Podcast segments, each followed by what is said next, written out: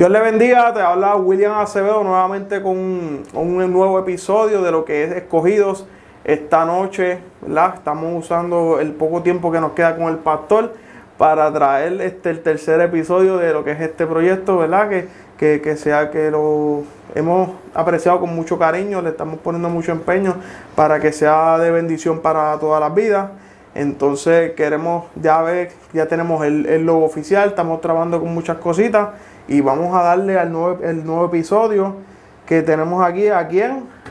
Eh, Dios les bendiga, mi nombre es Antonio Colón. Este, durante nueve años estuvimos pastoreando la iglesia Moros de Salvación. Actualmente estamos en la Florida Central trabajando con las iglesias Forgiven. Amén.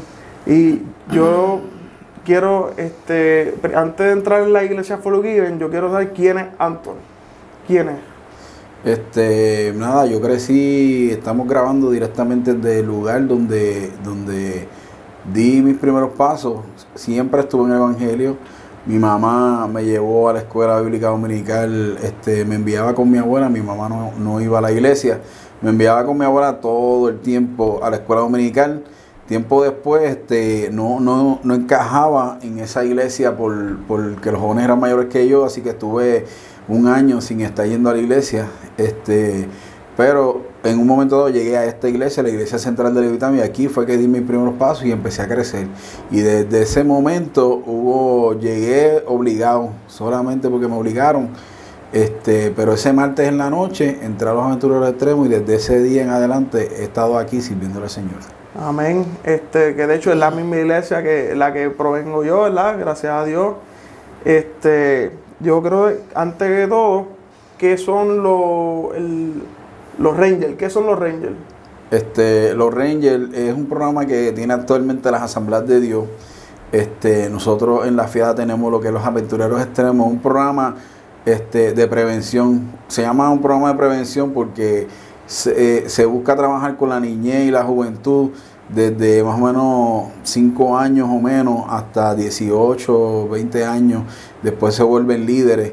Eh, estos programas las iglesias los tienen para que los jóvenes se desarrollen su liderazgo, aprendan cosas más allá de lo que es la escuela bíblica y todo lo que pueda tener que ver con la palabra, sino que los hace eh, ser líderes en el lugar donde estén. Y eso fue lo que realmente, ese programa fue lo que me salvó a mí.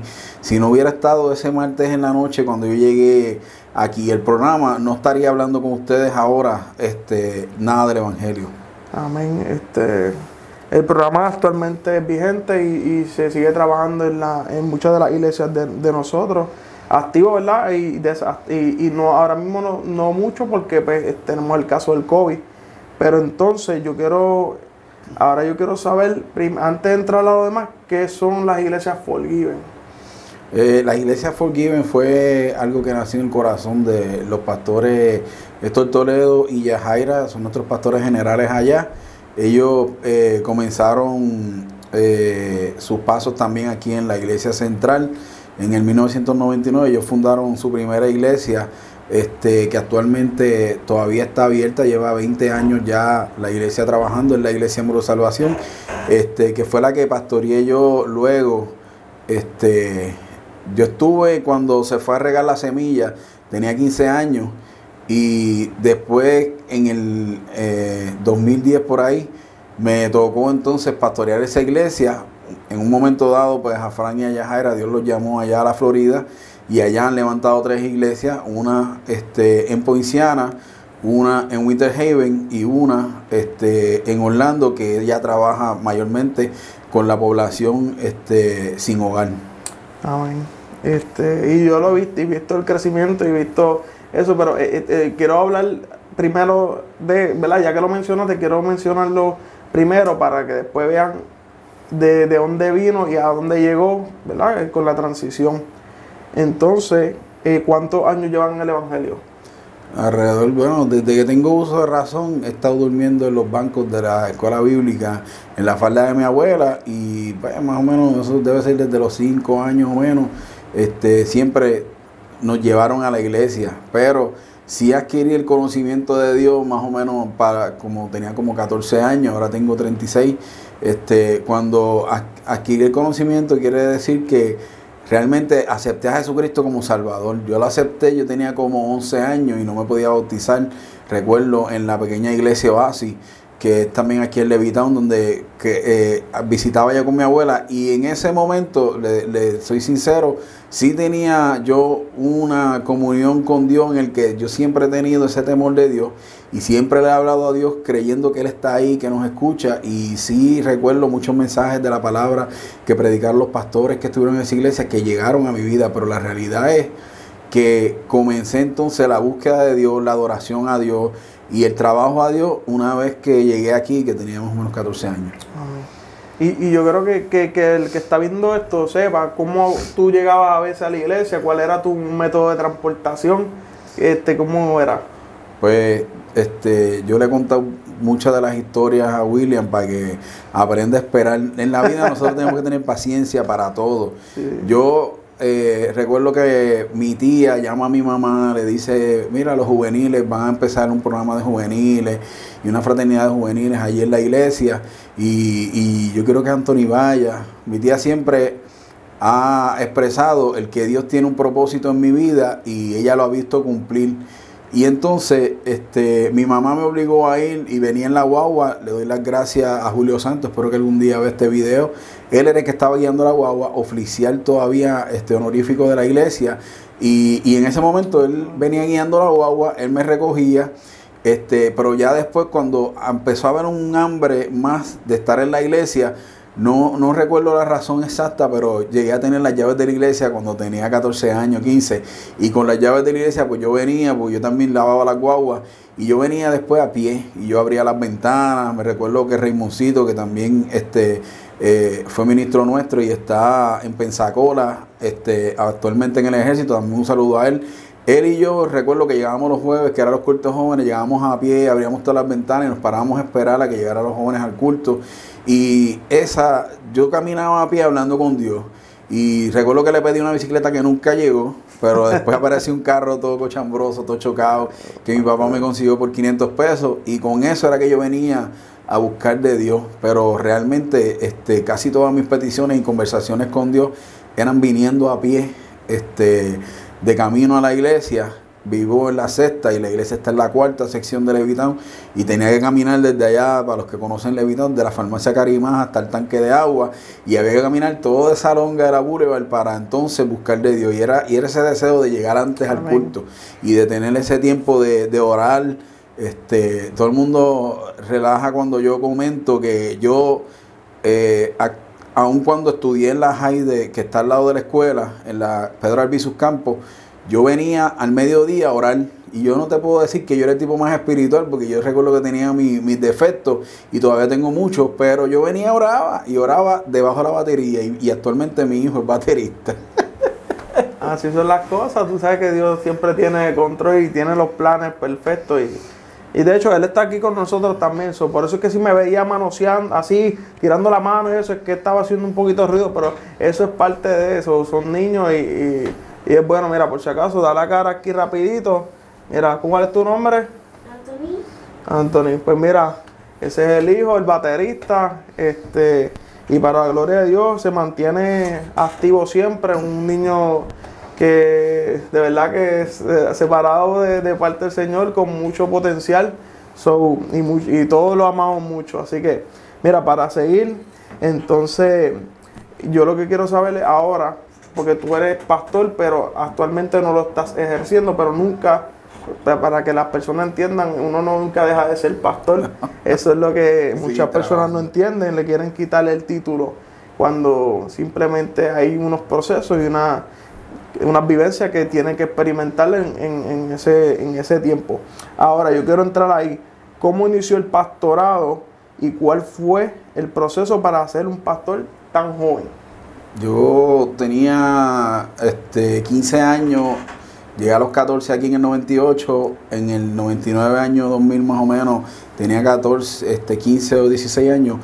Eh, había una campaña aquí y en las campañas en esta iglesia este, siempre se ponían oficiales durante esa semana y aunque era una campaña juvenil, este, para mí me tocó ser el pastor de la semana Este, me recuerdo que Joamil, yo creo que era la copastora, eh, habían diferentes jóvenes que eran los oficiales, los síndicos, los ujieres, y a nosotros como que en la iglesia nos, nos, nos dejaban este, tomar el papel, el pastor hacía este, todo un protocolo y le daba a uno unas llaves y todo de, la iglesia, de las llaves de la guagua y todo, como quien dice, uno se sentaba toda la semana en el altar y hacía todo lo que hacía el pastor toda la semana durante todos los cultos. Y recuerdo que eh, vino a predicar una persona, Gisela Díaz, fue nuestra primera presidenta de, la Juventud Internacional de la FIADA, saludos a Gisela, y, ella eh, em, predicó y yo no recuerdo el mensaje, yo sé que yo me bajé del altar y, me arrodillé al lado de, la primera escalón y me arrodillé solamente para que oraran por mí. Y ahí este, Dios la usó y tenía realmente 15 años cuando Dios me hizo el llamado. Yo quiero que usted entienda que yo no llegué al pastorado el día después yo ese día pensé que Dios estaba loco, que, eso era imposible por la, carnalidad que había en mí. Yo era, tenía, a esa edad nosotros como jóvenes hacemos tantas cosas, pensamos tantas cosas y lo menos que pensamos en un ministerio como ese, ni deseamos este, ningún tipo de ministerio. Y realmente llegó el punto en que a los 25 años Dios nos hace el llamado. desde el tiempo en que yo recibo el llamado hasta el tiempo en el que lo comienzo a ejercer 10 años después, yo quiero que usted entienda que hubo un momento en mi vida en que tuve que reaccionar y darme cuenta de que Dios me había llamado, que ya este, la gente aquí en la iglesia cuando me abrazaba, cuando me veían, cuando habían actividades, yo me vestía bien bonito, este, siempre había, yo, este, José Delgado es una persona que siempre me decía, pastor, este, y, era como que yo no me lo quería vivir como a veces la gente se vive las cosas y se agrandece porque lo están llamando por un título que no te pertenece, porque yo no creía tener las cualidades para llegar ahí. Pero como siempre tuve ese temor de Dios, Dios cumple todas las promesas y Dios hace lo que quiere con el hombre. Y el hombre tiene que entender esa parte.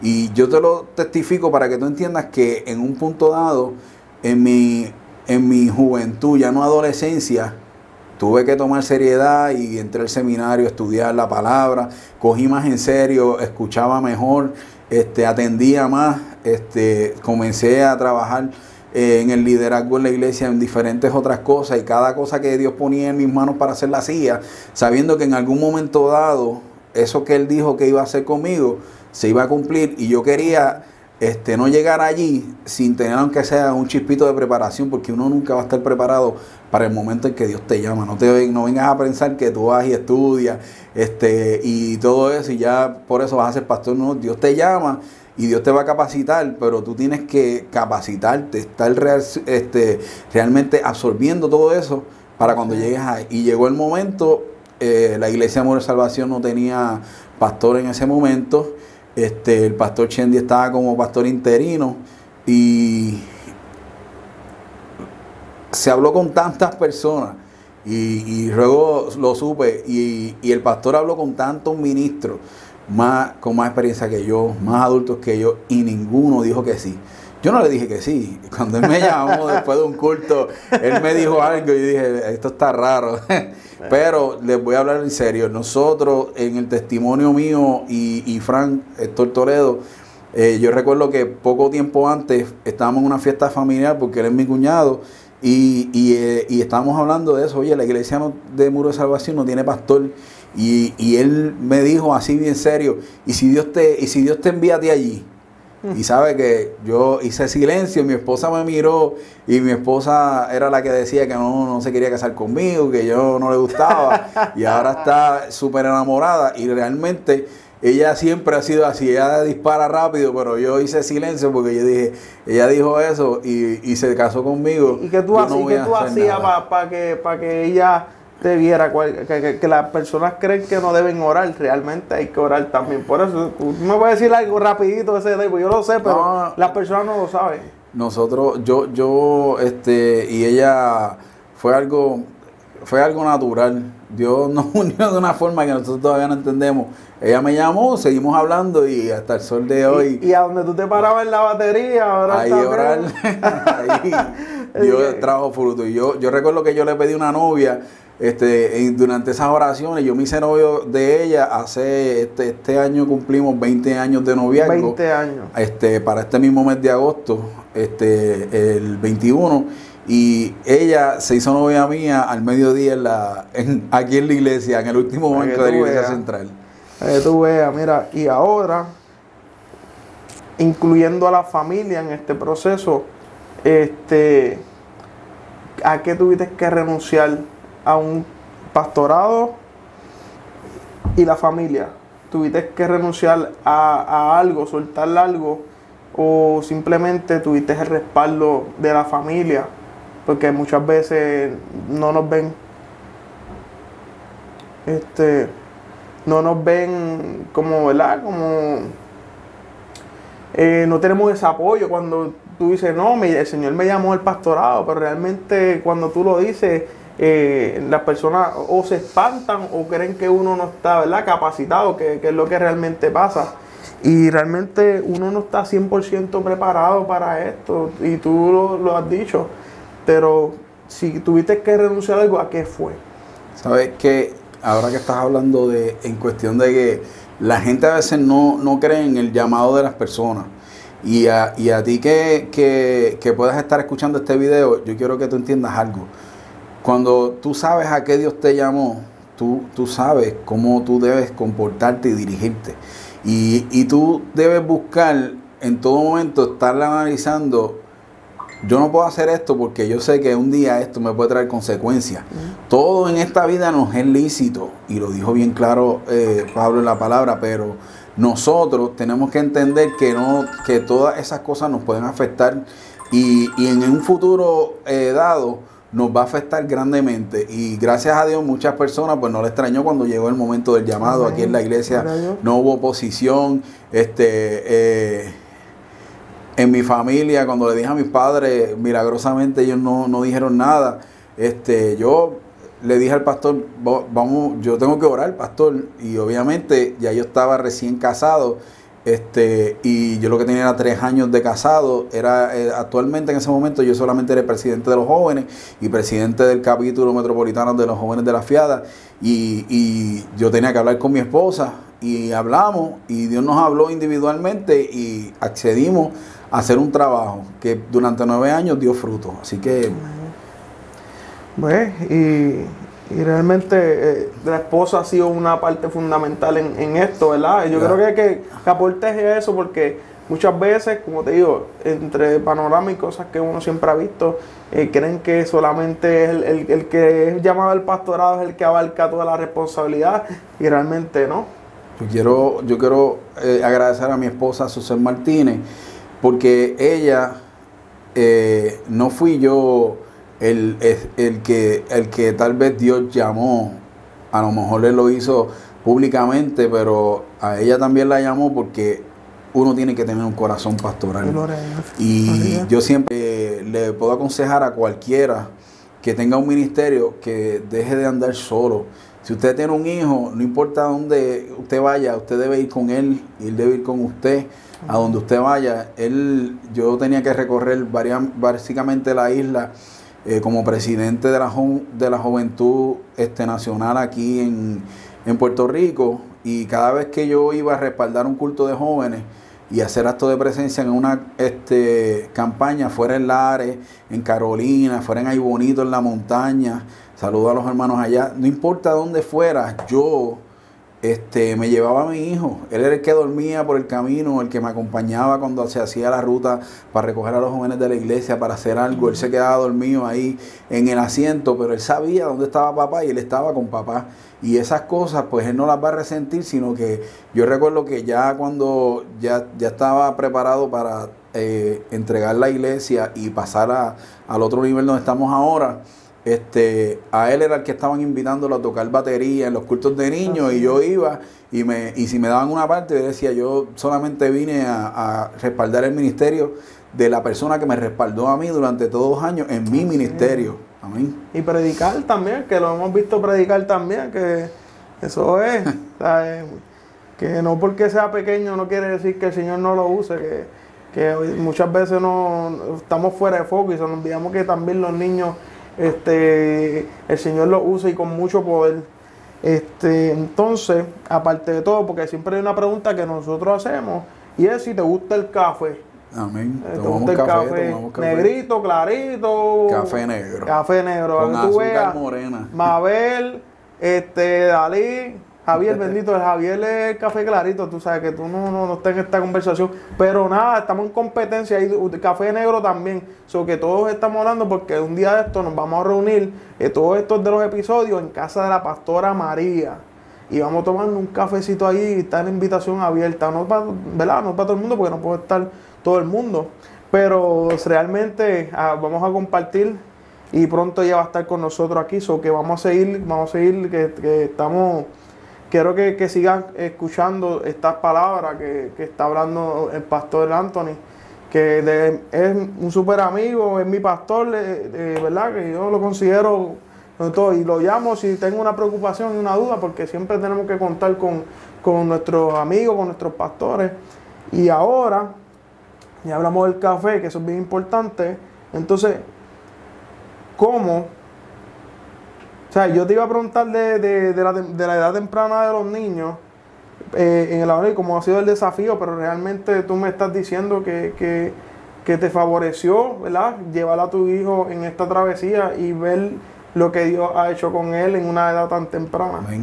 Que, que, realmente este, así debemos trabajar con ellos. El que tenga hijos, mira, haga lo que hizo el pastor, llévelo para donde sea, a predicar, a llevar el tratado que, pueda entender lo que es el amor hacia el al prójimo, este, a, dar cuando tú tienes y cuando no tienes, el Señor siempre se va a acordar de nosotros y no siempre nos va, eh, siempre nos devuelve algo, ¿verdad? Cuando nosotros necesitamos.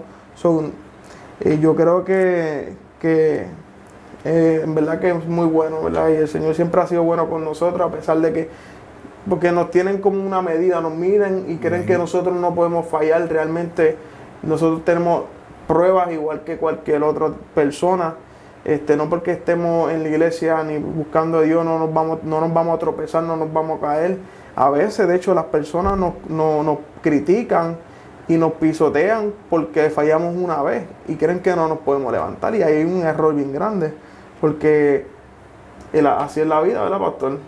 Yo les puedo decir que eh, desde que llegué a, caminar en el Señor seriamente, recuerdo el error más grande que, yo cometí, y eso pues, lo sabe toda la iglesia, es que en el momento más difícil que, nuestro pastor eh, pasó, el reverendo Tomás Rodríguez, aquí, cuando este, se fue a fundar la fiada debido a todas las situaciones, cuando nosotros nos alejamos de las asambleas de Dios, este, en ese momento pues yo no estuve con mi pastor y no lo apoyé ni lo respaldé y, aunque actualmente este, represento a la FIADA en las naciones como presidente de la Juventud Internacional y voy a otros países este, y, hablo de lo que es la FIADA porque estuve en los inicios, pero en esos inicios yo no estaba de acuerdo con la creación de ella y, y cometí el error, pero sabes que mi iglesia este, me perdonó, mi pastor me perdonó y pude levantarme de nuevo. Nosotros siempre vamos a cometer errores.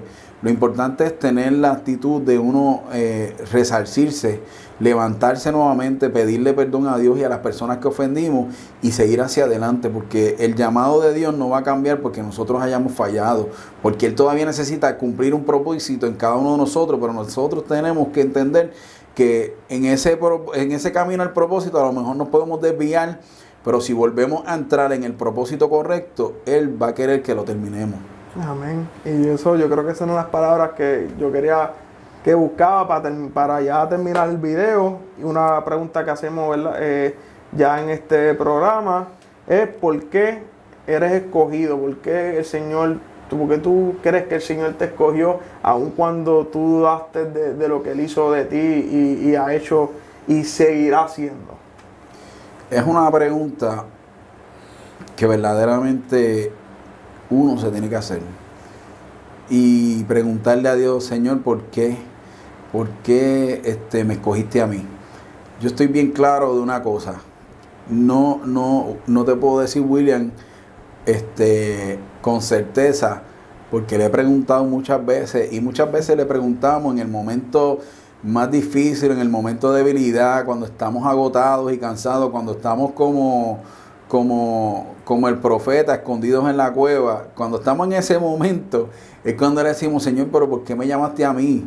Y créame, usted me puede estar escuchando aquí, puede estar escuchando el testimonio de todo lo que hemos hecho, en todo lo que hemos estado, todos los títulos que hemos tenido, todo lo que hemos trabajado, pero sabes que siempre hubo gente más capacitada que yo para hacer el trabajo. Y, y en un momento dado, cuestionándole a Dios por qué no envió a fulano, por qué no envió al otro, por qué no llamó a otro, es porque Dios busca gente con una disposición. Él necesita gente que esté dispuesta. Y a veces la persona más preparada no es la más dispuesta ni disponible para hacer todo el trabajo que hay que hacer en cualquier ministerio. A lo mejor estamos hablando del ministerio pastoral, pero yo estuve eh, durante siete de los diez años que estuvo eh, Robert Medero, pastor de la iglesia en Toa Baja, trabajando el departamento de evangelismo aquí en la iglesia, hermano, todos los sábados había culto de evangelismo en la calle, en una esquina de la calle, en la marquesina de una casa. Había un culto al aire libre, había que montar bocina, poner eh, mesas y sillas y dar un culto y predicarle al que nos escuchara. No viendo a la gente, no, no, simplemente regando la semilla y trabajando el campo. Y todos esos años nosotros trabajamos y trabajamos y en un momento dado el día que Dios nos llamó, nos llamó a los dos a pastorear. ¿Por qué? Porque Él vio la disposición durante tantos años haciendo un trabajo que es el que Dios está llamando. Nosotros no, Dios no nos está llamando a enriquecernos, Dios no nos está llamando a, hacernos famosos. Nosotros Dios nos está llamando a hacerlo famoso a Él, a reconocerlo a Él y a que Él pueda ser reconocido. Amén. Amén. Así que ahora ya estamos finalizando el video. ¿Dónde te pueden conseguir? Este, si me puede dar el nombre ahora actual de los pastores actuales, eh, la dirección, el número de teléfono, para que aquel que está viendo, eh, que nos ve desde la Florida o cercana A, a, su iglesia, pues pueda conseguirlo a los pastores y estar en contacto con ustedes. Mira, para, para que sea de una manera más efectiva que nos consiga, pues nosotros estamos actualmente, le dije en la iglesia Forgiven, estamos en diferentes partes de la Florida. El pastor, nuestro pastor general allá, el pastor Héctor Toledo y Yajara Martínez. Sí tenemos diferentes pastores en las iglesias, por eso los pastores generales para conseguir la información no solamente de nosotros, sino de todas las personas que tienen contacto con nosotros.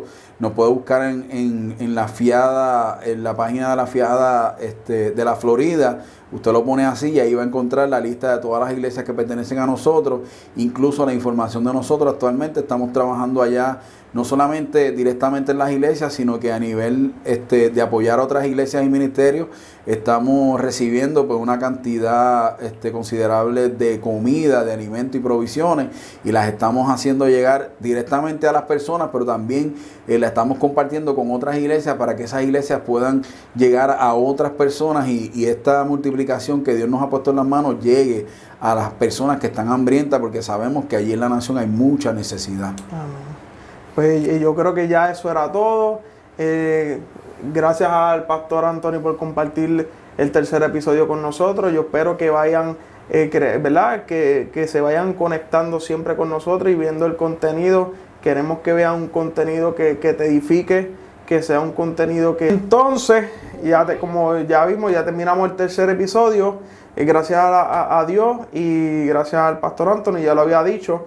Pero se nos cortó el video porque llegamos al límite. Entonces, pues nada, saben que me pueden conseguir en Instagram como Generación por Gracia, en Facebook por Generación por Gracia y, en YouTube, claro está, por Generación por Gracia. Generación X, gracias. Así que gracias a todos por, por ver este episodio y espero que sea de bendición para cada uno de ustedes. Así que Dios te bendiga mucho y nos vemos en la próxima. Dios te bendiga. Dios te bendiga.